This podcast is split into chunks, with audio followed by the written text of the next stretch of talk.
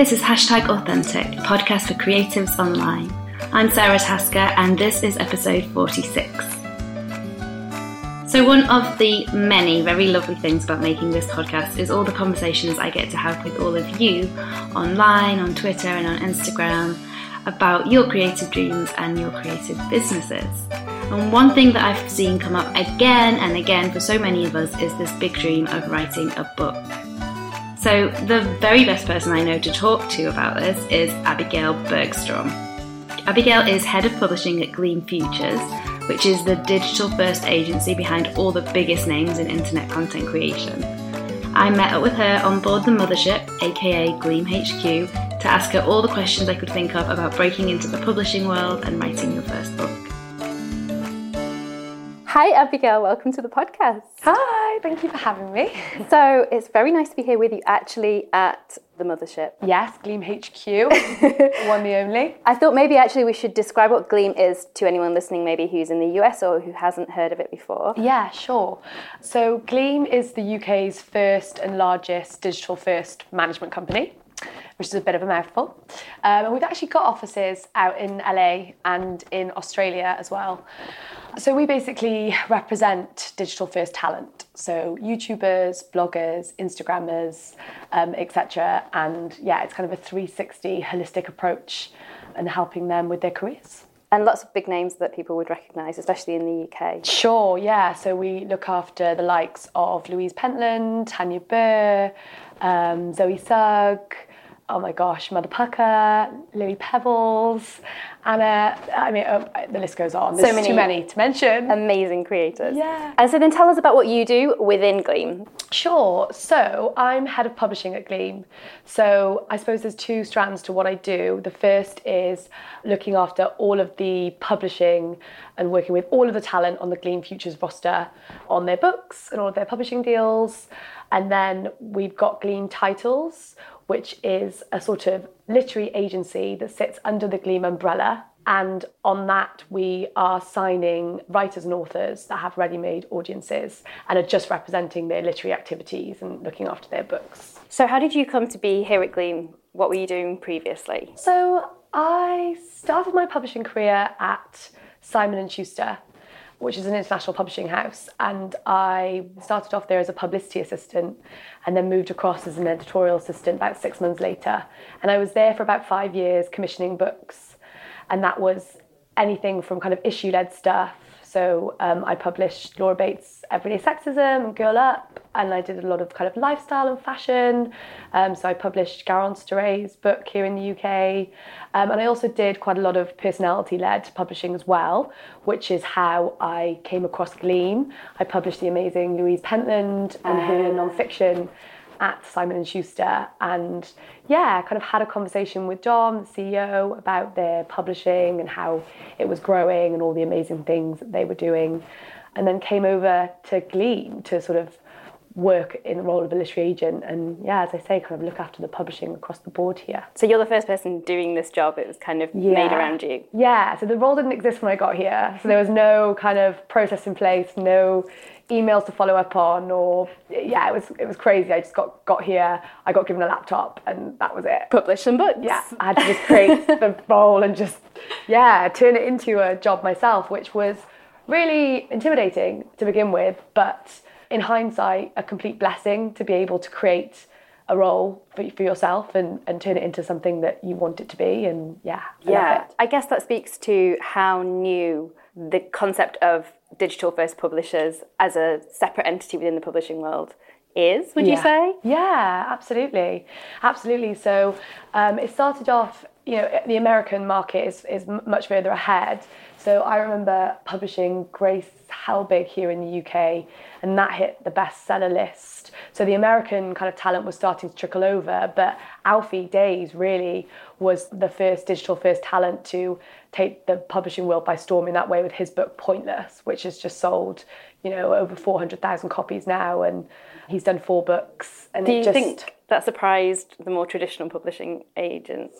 Yeah, it did. These guys were the most famous people they'd never heard of. you know, like what? What? Wait, what's YouTube? Like, what's yeah. a what's an influencer? Yeah, I think a lot of traditional industries, you know, TV included, traditional media, weren't talking about or aware of these guys and what you know the hubs that they were existing in and the following that they were garnering online. And it's very easy to dismiss because they're quite often very young people, quite often kind of dismissed as quite trivial or not really having any significance. And yet, to a lot of people, they really are significant and an important part of their kind of entertainment and. Yeah, I think it's a new medium, and so I take. I think it takes some time to understand. So I remember like a boss of mine at Simon Schuster sort of being like, "This is online. You're young. Like, figure it out. You know, just kind of like go figure it out. Let me know what it is. Is it something we should be doing?"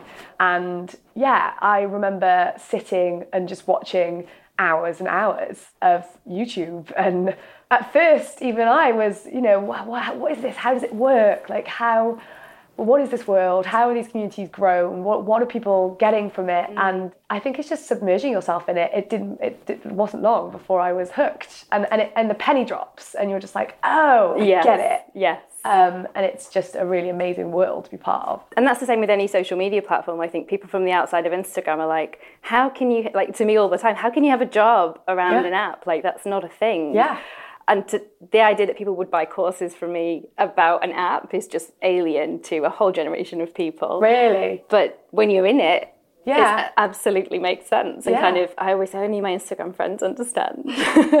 yeah, no, absolutely. I mean, that surprises me, even hearing you say that. But yeah, for sure, it's um, if you're not in it, I think maybe it can be a little bit confusing or I, I think people are scared of it. Mm. They're scared of it because of the power that it has, because of the influence that it has.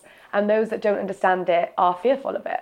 And things like the Facebook data scandal we've seen over the last few weeks don't help. I had a cabbie yesterday who was like, I'm not on anything. I won't even bank online. Oh and my goodness. Thinking, I don't know if that's necessary, but. Yeah, I'm, maybe it's me being small minded, but I just don't know how people can get by now, not willing to you know, live some parts of their life out online, whether that be internet banking or I don't know. It's it's it's essential now. I think it would be really hard to exist, for example, without email. Could you do a modern day job now without email? I don't. Th- I don't think you can even like apply for a job without mm. email most of the time, and you can't you can't claim benefits without email. You can't join education. It's, it's just yeah. expected. It's almost required. There is a. I remember when I was at Simon and Schuster, there was a really old school um, agent who will remain unnamed, um, but he didn't have email and would still communicate with editors what? about his authors uh, via letters.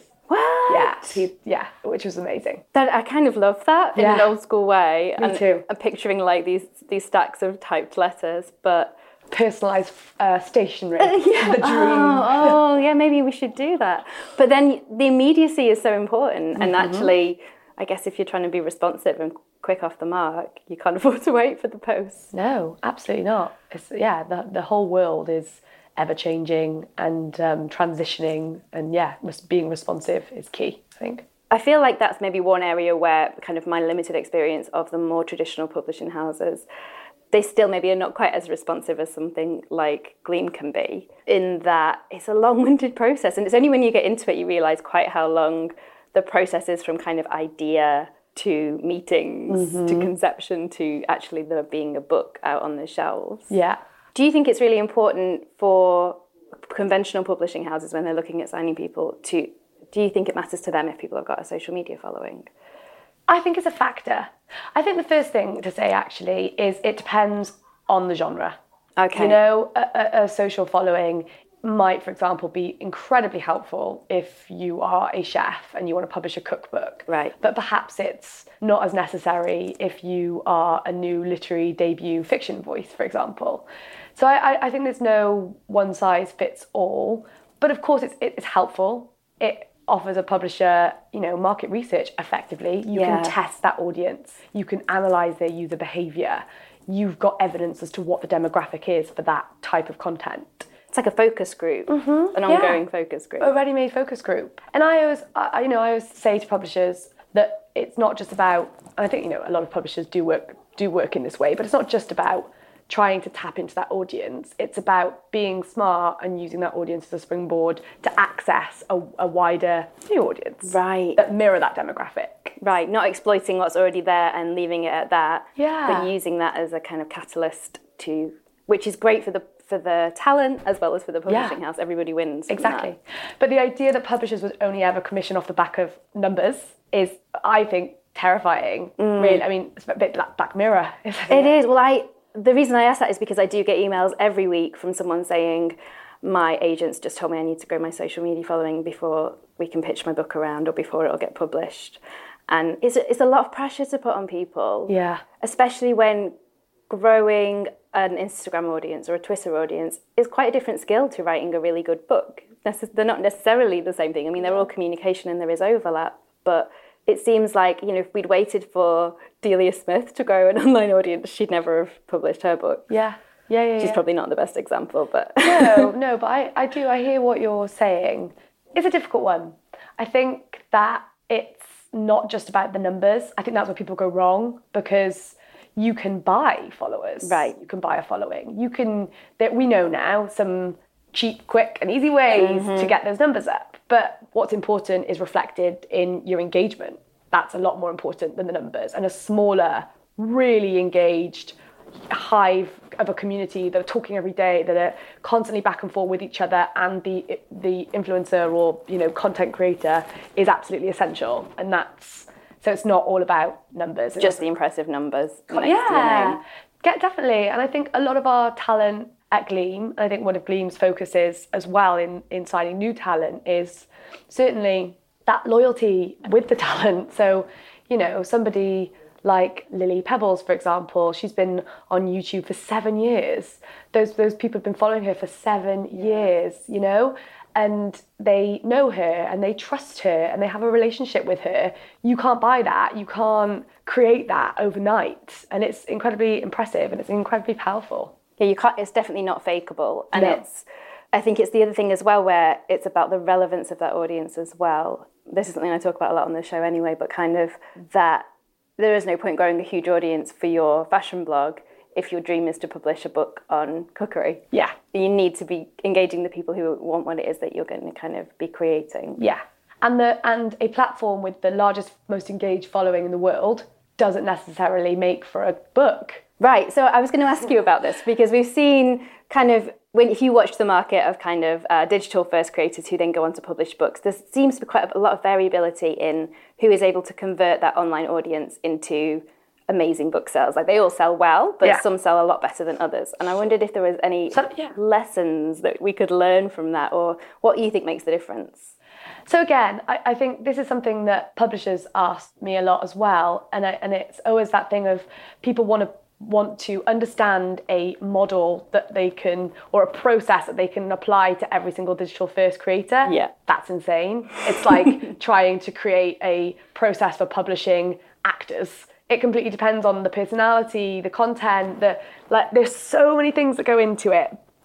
So there is there is no one size fits all. But that, I accept that's not very helpful. So in, in trying to answer that question, I would say it, it's authenticity. Mm. Like it, it has to be authentic. You can't just publish a book for the sake of it, or do it because your audience wants you to, or do it because you've been offered the opportunity. You've got to be passionate about the subject, what it is you're writing about. And again, you can't fake that. You've got to have fire in your belly for it. And I always say to authors that I'm working with, the book won't go away. It's not a YouTube video that you can, you know, take down, or mm. every single time you speak a, a, on a panel, every single time you're written about in a magazine, your book will get referred. Oh God, that's terrifying. And it does, you know, yeah. It sticks, it sticks around. So it's got to be the right thing. Yeah. And it's got to be at the right time. And then the other thing to say as well is what is the content? And does that translate well into print form? Does it make sense as a book? And the third thing to think about is, and I'm going to use an example for this one actually, because that'll probably be the best way of explaining it. But um, there was a book published recently called Why Mummy Drinks by an author called Gill Sims. Yeah. Yeah. And her blog, which is called Peter and Jane, I think I believe. Okay. And it had a really good following and a Facebook community linked to it, and people were going and reading it. And, and the blog was um, a kind of tongue-in-cheek family life, uh, the musings of everyday family. Um, I think it was described as Bridget Jones meets Peppa Pig. Okay. Which, quite frankly, sounds brilliant. Amazing. Yeah. and, you know, HarperCollins published Gill's book, Autumn Just Gone. But rather than creating a Peter and Jane book, that content was working. People were loving it. They couldn't get enough. The audience was growing, but they're getting that for free. So rather than putting out a Peter Jane book, which probably would have done okay, you know, probably would have sold to a percentage of her audience, they instead capitalised on this kind of parenting craze of all of these uh. and mumsy mum, hurrah for gin, this non-fiction trend of a new take on kind of frank parenting, and published a novel in this space called Why Mummy Drinks. And so it was by Gill Sims. It wasn't by Peter and Jane author. I think there was like a reference maybe on the back cover copy, but it wasn't sold off the back of that. I mean, that book sold 100,000 plus copies already. And it's, it's hit her audience, but also it's gone beyond, it's tapped into a trend that they knew was already working. Like, that's smart publishing. Yeah. That's how you publish digital first talent. And quite brave, it seems like they kind of took a bit of a risk and said, let's do something a bit different rather than just do what's the safe option. Yeah, I think so. Absolutely. So, when you hear a book pitch, someone pitches it to you, or you sit down with one of your creators, do you know immediately if it's going to be a goer? Do you have like a gut feeling, or is it more of a formulaic thing where you kind of have to look at it and study the different parts of it? Yeah, I think there's definitely a gut instinct to it always. Yeah, I think I definitely follow my instincts with things and have gut feelings. Similarly, though, it is a creative process. You might not necessarily come up with the idea or the right idea in the first meeting. And I, again, this is something that I always talk to with authors that I sign. The book or the, the proposal that we take out on submission and send to editors at various publishing houses, that proposal will be very, very different to the finished article that's published. Right. You know, a year down the line, because it's a creative process and it changes and it morphs. Different perspectives are involved, and that's like the beauty of book publishing. Is that it's a journey. And I guess the thing is, when you're sharing your everyday life online in the meantime, mm-hmm. it needs to keep up with what's going on with you because you could, you know, you could have a baby in the time that it takes to finish the book, or you could start a new whole new facet to your creations, or yeah. anything else. So I can I can see why it needs to evolve with the creators as well because they're yeah. kind of known in a way more intimately than sometimes kind of more traditional authors might be, I suppose. Definitely, yeah. Mm. Kind of on that note, there's obviously other options for people who want to get published now, especially yes. if you have an audience of your own. And this was kind of a little bit of a dilemma I wrestled with was should I be self-publishing? Should I I know how to sell to my audience, I know how to communicate with my audience and I think I know what they want me to write. And there are options like Unbound, which is kind of crowdfunding mm-hmm. for self-publishing, or there's kind of more traditional self-publishing routes. Do you think there are still advantages to doing it the old-fashioned way? Yes. So absolutely, but um, no, there's uh, there's a couple of things to say there, I guess. So the first one is Unbound's amazing but Unbound also are looking for and are commissioning submissions from agents. Ah, okay. So it's not exclusively a self-publishing platform. And as they've grown, they are also doing that traditional route, going down that traditional route, should we say. But yeah, they're doing some amazing, amazing stuff. I think, again, similarly, something like Wattpad, mm-hmm. which has, you know, 65 million monthly users. Wow. And for your listeners, you know, Wattpad is a platform where you can share your kind of creative writing. You can write a novel on there chapter by chapter, but one chapter at a time and you receive feedback from other writers or other users on the platform. And so you it kind of impacts and can change the direction of the novel might take or so really Is that where Fifty Shades of Grey started as fan fiction for Twilight? Did it? I think it was Wattpad. It might actually, yeah. I think you might be right. I think it had a big Wattpad audience, so she changed the Twilight references and yes. made it original. Yeah, that sounds familiar. Not that we're all aspiring to write the next Fifty Shades of Grey, but uh, uh, well, at least not publicly. Maybe just quietly in, in our spare time. But that's another that's another podcast, isn't it? no, but um, even on Wattpad, again, Fifty Shades of Grey. That book was taken off and yeah. published in a traditional way by tr- traditional publishing houses. And similarly, you know, Wattpad are looking to take their authors off platform and to work traditionally with publishers or have Wattpad imprints within traditional publishers. So that, that, I think that says a lot about traditional publishing. There are many, many benefits of going down that route. Of course, if you want to self-publish, then you know that that's great and that's an option too. What I what I would say is it helps with communications, the kind of PR and marketing budget and, and, and punch behind you and that level of support, uh, distribution. You've got you know entire sales teams who've got relationships with the head buyer at Waterstones and Foyles yeah. and having conversations, pitching and selling your book.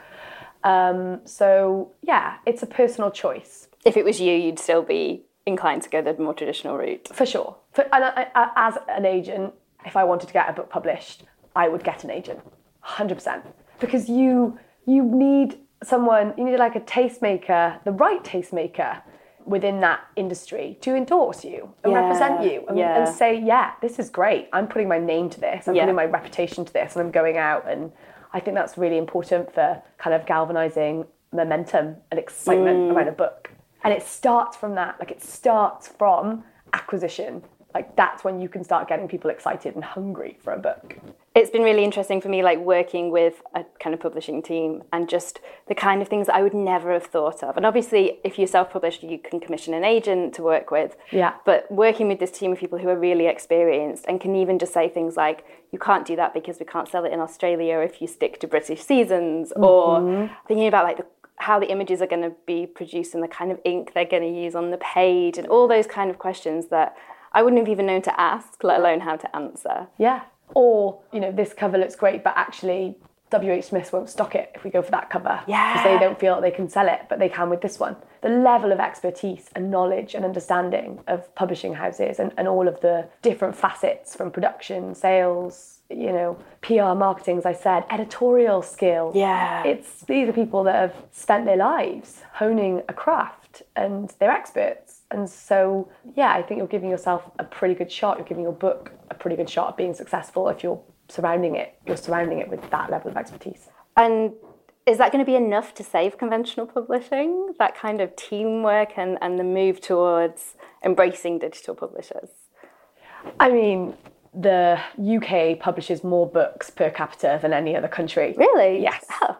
We know the UK publishes about 180,000 books a year, and the average person reads one to five. so it's like, it's a very Because we're buying them for Instagram. Yeah, it's a very overpopulated, busy, saturated market, and every publisher. Uh, interestingly, I was um, at London Book Fair and there was an editor on a panel talking about this, and he was saying every publisher you ever speak to says we need to publish less books, you know, less books better, and more focus on individual publications. But ultimately, that isn't conducive to your commercials, to your bottom line. Mm. Every publisher wants to publish the next big thing, wants to be commercially successful. And what's more, you're hiring these editors to go out there and do that for you. So they're going to keep buying, and they're going to keep publishing. So, how do you reduce that down? That's key, I, I guess, to publishers being successful. How, how do you go about doing that? So getting better at choosing the titles Yeah. that need to be published. Yeah. Which actually digital fits really well into because it goes back to that thing we were saying of it's responsive and it's kind of demand based. Yeah. The demand is already proven rather than kind of it being one person's decision in a room somewhere that they think there may be an audience for something. Yeah. Um, and that's kind of been one of my frustrations with, with talking to different publishers is just that they've been quite slow to accept that I know my audience very well and that I can report what Yes. what they will and won't want. Yes. And I felt like I've had a real uphill battle to persuade people involved in the project of what it needs to be Yeah. which I can understand because they're experts in their field. They're very experienced. Quite a lot of them are approaching kind of the end of their professional careers in it, so they've got tons and tons of experience. But this is kind of a brave new world, and and it's that thing where I think publishing from the outside, it seems like it's not always been very good at reflecting on the last thing and much better at looking at the next thing. By which I mean, if I publish a blog post and it doesn't do very well, I've got the time and the scope to sit down and look at why and to think about why it didn't resonate and what I can take from that. Do you think publishing does enough of that kind of? I don't know the insides of it at all, so maybe they do. Post-mortem. Yeah, postmortems for dying Yeah. books. Yeah, I mean, I remember post-mortem meetings when I was working for a publishing house for sure, where you sit around a table and you look at how much you paid for a book and how much it's ah. made, and you know, you're sat there, you're the person that's commissioned it. Everyone's everyone publishes a stinker. It's just ah. it's part and parcel. So yeah, I think publishers definitely are thinking and reflecting on what's gone wrong. I think that they are. I think that perhaps you're right. Maybe not enough time goes into that because they're so eager to be keeping up with the next thing and not Yeah. missing out. I think one of the, and again, I would assume this happens in a lot of industries, one of the biggest problems or think something that stunts creativity in publishing is the copycatting. Yes. Like, oh, colouring books work great, everyone's publishing a colour book, or like hygge. Uh, Everyone rushing out and publishing a hygge book, and maybe like one actually worked, or maybe mm. two. That's I think that's a bit of a problem. But when you say about you know that level of trust and publishers trusting you that you know your audience and you know what's right, I think that's been hard for them. And I say that as somebody who published a social influencer and found it hard. It was hard for me. So I, would, I will assume You know that the there are other other editors out there that have struggled with that too because you have got all of these experts in house telling you what's best and what's right, and they, they as I say, they're, they're, they're the experts, they know. But for the first time ever, you've got this author that's saying, No, my audience won't like that. No, that's not how I communicate to my audience. No, that won't work. And so for the first time ever, I had to go back and challenge what was being said in house. That's difficult. And yeah. yeah, it was di- and you've got to listen. And I started to listen, and it worked. And I was like, oh, hang on a minute, Louise is right. She's right. of course, she knows her audience better than we do. What were we thinking? But I think that was a difficult, or that was a you know a transition as an editor Yeah. to A learning curve. a learning curve to think, wow, that yeah, they do, and we need to listen. And now editors are going, wow, hang on a minute, what can we learn from this data before we even start that, before they start that conversation? What can we learn? there was a real pivotal change with my editor where she well, she was interested enough in the book, but then she went and presented it at the big I think it's in America, the big thing where she presents the upcoming titles to all of their sales team and, and beyond. And she said they present an awful lot of titles. And every year there's one that stands out. And that year it was mine. And she was so excited. And now she is so excited about this book and she believes in me and she's she's like my biggest advocate to everybody else. And she's had that transition of kind Yeah. of going from you know, you come across as quite a young, maybe a little bit nervous in these meetings. I felt totally out of my depth and not representing myself very well. Yeah. To having that kind of wider endorsement when she'd had that that light bulb moment of Yeah. I wasn't just making it up. Yeah, for sure. Uh, But have you, have you enjoyed the publishing process? Like, are you enjoying working with a publisher? Yes. Yeah. It's it's become a lot more rewarding since that epiphany moment. It feels like a less of an uphill struggle now. Yeah. And I've certainly got a lot out of it, but it's also been just a huge learning curve. Just writing a book has been a learning curve because because of that thing you said before, it doesn't go away. Yeah. And when you're a digital creator, I am so used to I can put a blog post up and if I realize one sentence is being wildly misconstrued, or if I say something that's accidentally incredibly offensive to a marginal group of people I hadn't considered or anything, all those risks that you kind of you take when you put something online, you know you can go and change it. So You can edit it. you can go in and edit it, you can refine it again and again and again. Yeah. And of course, you edit a book, but there's a point where you say this is done and you put a cover on it and it goes out into the world and there's nothing you can do to bring it back. Yeah. And that has really messed with my head in a way I didn't expect. And it's given me this like severe blank page syndrome where I'm just sat at my computer like, I can't do it. I can't do it. It's scary. It's brave. It's really brave to write a book. It's a terrifying thing to do, but it's an amazing thing to do as well. It's you know it's so exciting and to have that opportunity. It's a dream for Yeah. so many people. Well, and I know it's a dream for lots and lots of people listening. Like quite often when I talk to people about why they want to grow their audience, sometimes it's the it's the dream that we don't admit to because it's like a bit further along Yeah. and we can see the more immediate dreams. But if you really push people and say, and what's like the ultimate big dream? What's the big goal that you would love? It's a book for most people. Yeah. So I wondered if, if people are listening and they are feeling that now and they're like, I really want to do my book, my book, what would be some good first steps you would recommend? If you've got an idea, do you need to get develop that idea more before you look for an agent or Yeah, and I think it's about putting that idea down. I mean, again, it depends what it is, whether it's going to be a full manuscript for your novel and you can kind of support that with a really pithy, short synopsis. It's going to give a real feel for what the book is.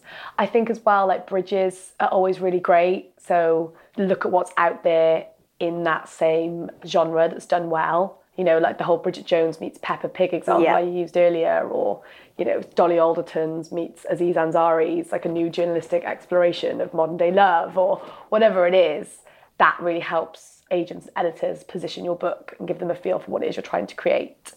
And yeah, you need to work on a proposal if it's a non-fiction, which is a, more of a outline of your idea, and you can kind of write a short introduction, bullet points and chapters, Um, and yeah, that's that's the kind of starting point for approaching an agent. And there are so many agents. I'd uh, recommend the um, artistandwriters.co.uk website, and that gives a real insight as to the agencies out there and the different agents and what they do, and finding somebody who represents the book you're trying to write. So And some presumably there's a process then for kind of pitching to agents to see if they're interested in what you do. Yes, but most of it is done. You know, you send an email and it goes into an inbox and it's part of a slush pile and it's read and you just hope that it is read by the right person and they love it. You know, you can get in contact, you can reach out. Social media again has made that so much easier. You can, di- you know, the amount of people that I get that inbox me and say, oh, you know, that I've been thinking and would you maybe want to go for a coffee and you know, that's amazing to have, a- you know, I love that. I'm like, oh my God, I had no idea. Great. Yeah, I would love to. Or sometimes you need to get a feel for the idea first and more idea of what they want to do because it is a two way street. I couldn't take someone on and represent somebody who I didn't feel I could do them justice or that that was an area where I felt like I had a lot of contacts or that, you know, the right editors, relationships with the right editors who would take that on. So a lot of it is about finding the right person for you. Mm-hmm. And I think that's just about doing your research. You know, get on Twitter, follow the agents online. They're on there, they're talking. What are they talking about? What, what books have they represented? Or is there a book that you love? Go to the back of the book, read the acknowledgements. Who's their agent? That's Get in contact tip. with them. It sounds like that market research is really key as well, like knowing what else is out there, knowing kind of what's been selling well, and as a kind of a gauge for how you can angle your own work. I think so. I think it helps. I guess as a commercial thing more than as a creative thing. Yeah, or it's just about it's, it's what it is. It's the elevator pitch. Yeah. that's what it is. And, it- and and even you know maybe your book is entirely unique and there isn't anything out there that's commercially successful that's similar. That's fine too. But then what like what is it? You need to be able to explain to somebody what it is. Put it into publisher's language. Yeah, my gosh, there was one recently that was like Fleabag meets something else, and I can't remember now what, what, what book it was, but I instantly I was like, oh, amazing! I want to read that. I love Fleabag. It doesn't have to be books. It could be a movie. You know, it could be a TV show. It could be any cultural reference that makes a person go, oh my god, I love those two things. The idea of them having a creative love child is so exciting. Like shorthand for Yeah. yeah, for a much broader topic that you're trying to squeeze in. Yeah. Um, my friend Helen, who's a children's author, she talks about she had a really bad experience with an agent when she first started out, and it really destroyed her confidence for a long time. So I guess is that as well. It's about finding a good match, just in terms of personality. Yeah, personality is important. I guess because this person's representing you. Again, this is something that I say to potential authors when I meet with them and they're meeting with other agents. It's you've got to pick the person that you feel the most comfortable with them talking for you. Mm-hmm. Because that's what they're doing. They're your voice, they're representing you. So you need to feel like they would do that in the way that you would want them to, that you Yeah. feel comfortable with, as you say, their personality, the way they conduct themselves. I think that's um, important. And don't be disheartened if the first few agents turn something down. I mean, ask for feedback. We always definitely strive to give as much feedback as we can. Yeah, you maybe got to knock on a few more doors and, and find your lobster. Your literary Oh, lobster. beautiful. That should be the name of this episode. Finding your literary lobster. I love that. There's your book title. Yeah. So, to prevent everybody from immediately finding you on Instagram and DMing you their book idea, which I'm sure is tempting, is there a process if people wanted to pitch to you or to Gleam? Yes. So for Gleam Futures, if you want representation as a talent, you want management, um, you can go on our website and there's means of contacting us through that. For Gleam Titles, we're actually launching our website at the end of April. And on there, there's a contacts page where you can attach a submission and a short cover note uh, with a little pitch and tell us who you are and what it's about. And uh, yeah, we, I think on the website it says that we'll come back to you within a kind of three to four weeks due to the level of submissions that we get. So that's probably the best way. Awesome. Well, I'll make sure I update the show notes as soon as that's live so that people can find the link can click. Click Brilliant. straight over. Thank you. You mentioned earlier that it's been London Book Fair this week, and you've been hearing various talks and things, and a little bit maybe exhausted from the process. We're on Friday now. Yes, London Book Fair is intense. it's like going into the belly of the beast. What have you come out with then? What have you seen this week? Anything that's exciting you, or any trends that we should know about? I guess one of the trends that I picked up while I was there is books on gynecology, periods, and Ah. vaginas. It's all about the vajayjay. There was one that came out not that long ago, wasn't there? Yes. That's been getting quite a lot of publicity. The Wonder Down Under. That's the one. Great, title. Great book. Great book. I learn a lot. I learned a lot. There is, if you come across, it's web based, but it's like a subscription service and it's a guide to female masturbation. It's Oh. like techniques. Yes, it's called Oh My Something. Yeah. Yes. Yeah. Yeah. Yeah. So I guess that's kind of, we've seen it online and now it's turning into books. Yeah, I think so. I think so. It, yeah, it's fascinating. I think the there seems to be a lot of books on periods. Wow. Yeah, I don't I don't really know how much there is to say on periods. I didn't realise. But um, yeah, so it'll be interesting to see what you know again what, what what works and what kind of angle captures our imaginations in that sense. And I think another trend actually that a few editors mentioned to me this week, and I thought, oh gosh, there must be so many people out there with those types of books under their belts. I imagine that a lot of people want to write novels with strong feminist voices. Mm. Apparently, there's quite a lot of that coming from the States, but not so much in the UK. And I think I got a feel that editors were really looking for different female voices. Mm. I don't know about you, but I often feel that I read the same female voice. Yes, yes. And in the past kind of 12 months or so, there have been some really great successes of books from women with really quirky, unique, original voices. And it, I've just found them so refreshing.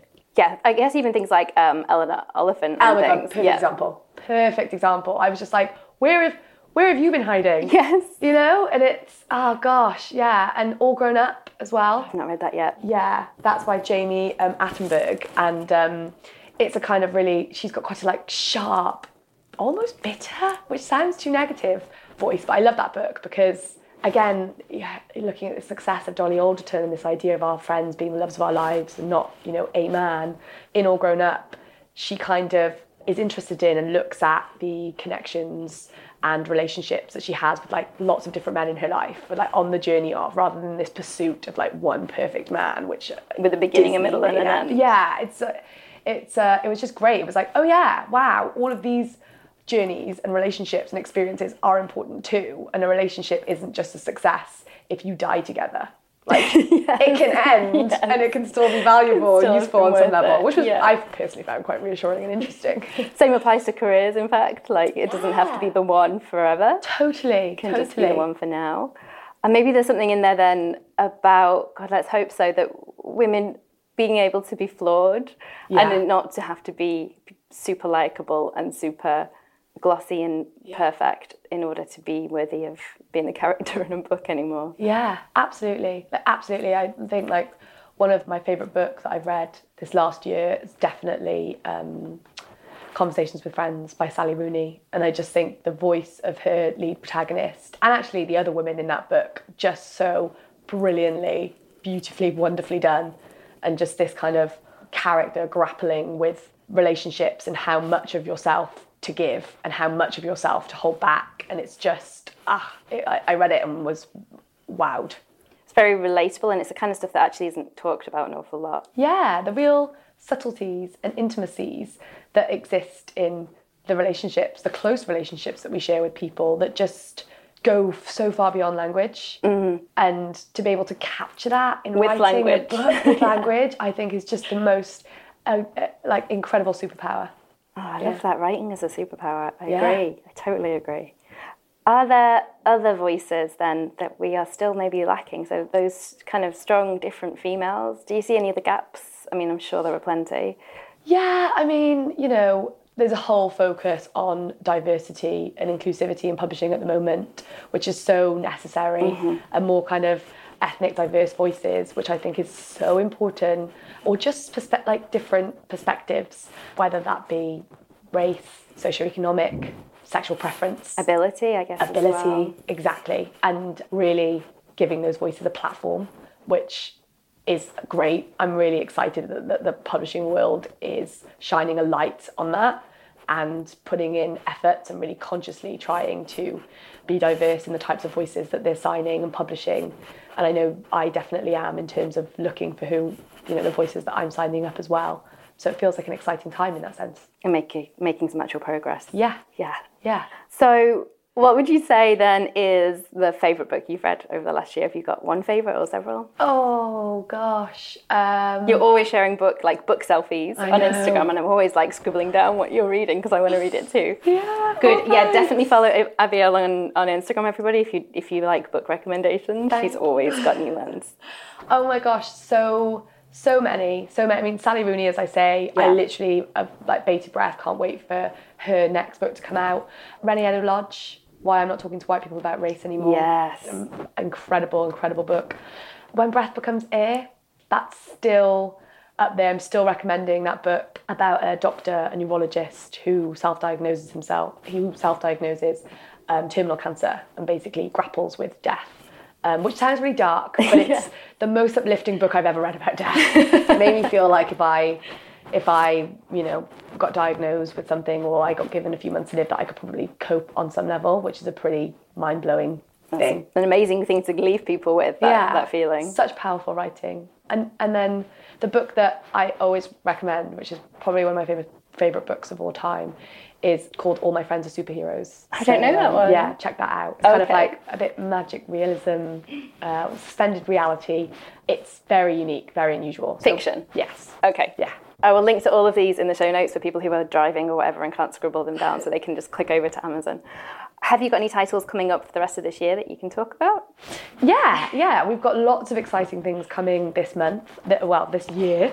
So, Emma Gannon, The Multi-Hyphen Method, which is a book all about basically how the nine to five is a hangover from the Industrial Revolution, and we're all working off our phones and all the time, and about really creating a career that works for you and not just relying on one linear career or one sole job, but having multiple rev- revenue streams and multiple projects going on all at once. And Emma is kind of testament Absolutely. to that Queen of it. queen of it. And I've got a really exciting um, debut poetry collection coming by Charly Cox, who's this phenomenal, phenomenal young poet. It's called She Must Be Mad. And she kind of explores mental health, coming of age. So excited about That sounds that. right up my street. Yeah, and then what else is coming? We've got Why Social Media is Ruining Your Life by Katherine Ormerod, which is a which I love that Gleam are representing, and it's a kind of polemic delving into our relationship with social media and the positive effects, but also the damaging effects too. And then there's something else coming as well. That's there's, there's lots of other exciting things that are coming, but I'm not sure which have been announced and which haven't been Yeah. announced. But obviously, Zoe's Cordially Invited, which is publishing this summer, Yes. which is just ah so exciting. She's been sharing lots of uh, pictures and things of it on Instagram, and Yeah. it's like a lot of fun. Yeah, it's um I'm yeah really really excited about that and just yeah amazing to be able to work with her as well. So, where can people find you online to follow your ongoing book recommendations? Sure. So yeah, I'm on Instagram just at Abigail Bergstrom. I'm on Twitter, but I don't tweet so much, so I find it a very intimidating space. um, so yeah, probably on Instagram, and then as I say, the Gleam Titles website, and also Gleam Titles. You'll find us on Instagram. You'll find us on Twitter. So please follow there, and you'll see more about the exciting books we're publishing, but also the types of things we're looking for as well. Do you know what the URL is going to be for the Gleam Titles website? Yeah, it's uh, www.gleamtitles.com. Perfect. Yeah, and the um, handles are all just at Gleam Titles. That's great. Just for anyone listening in the future when it's all done. Thank you so much. Thank you so much. Show notes are at meandorla.co.uk forward slash podcast 46. If you have any more questions for Abigail or any comments about what you've heard this week, we would love to hear them either on Twitter or on Instagram. You'll find me at me and Orla, and you'll find Abigail's links to social media in the show notes I've just mentioned. I hope you're having an awesome week, and I will see you soon.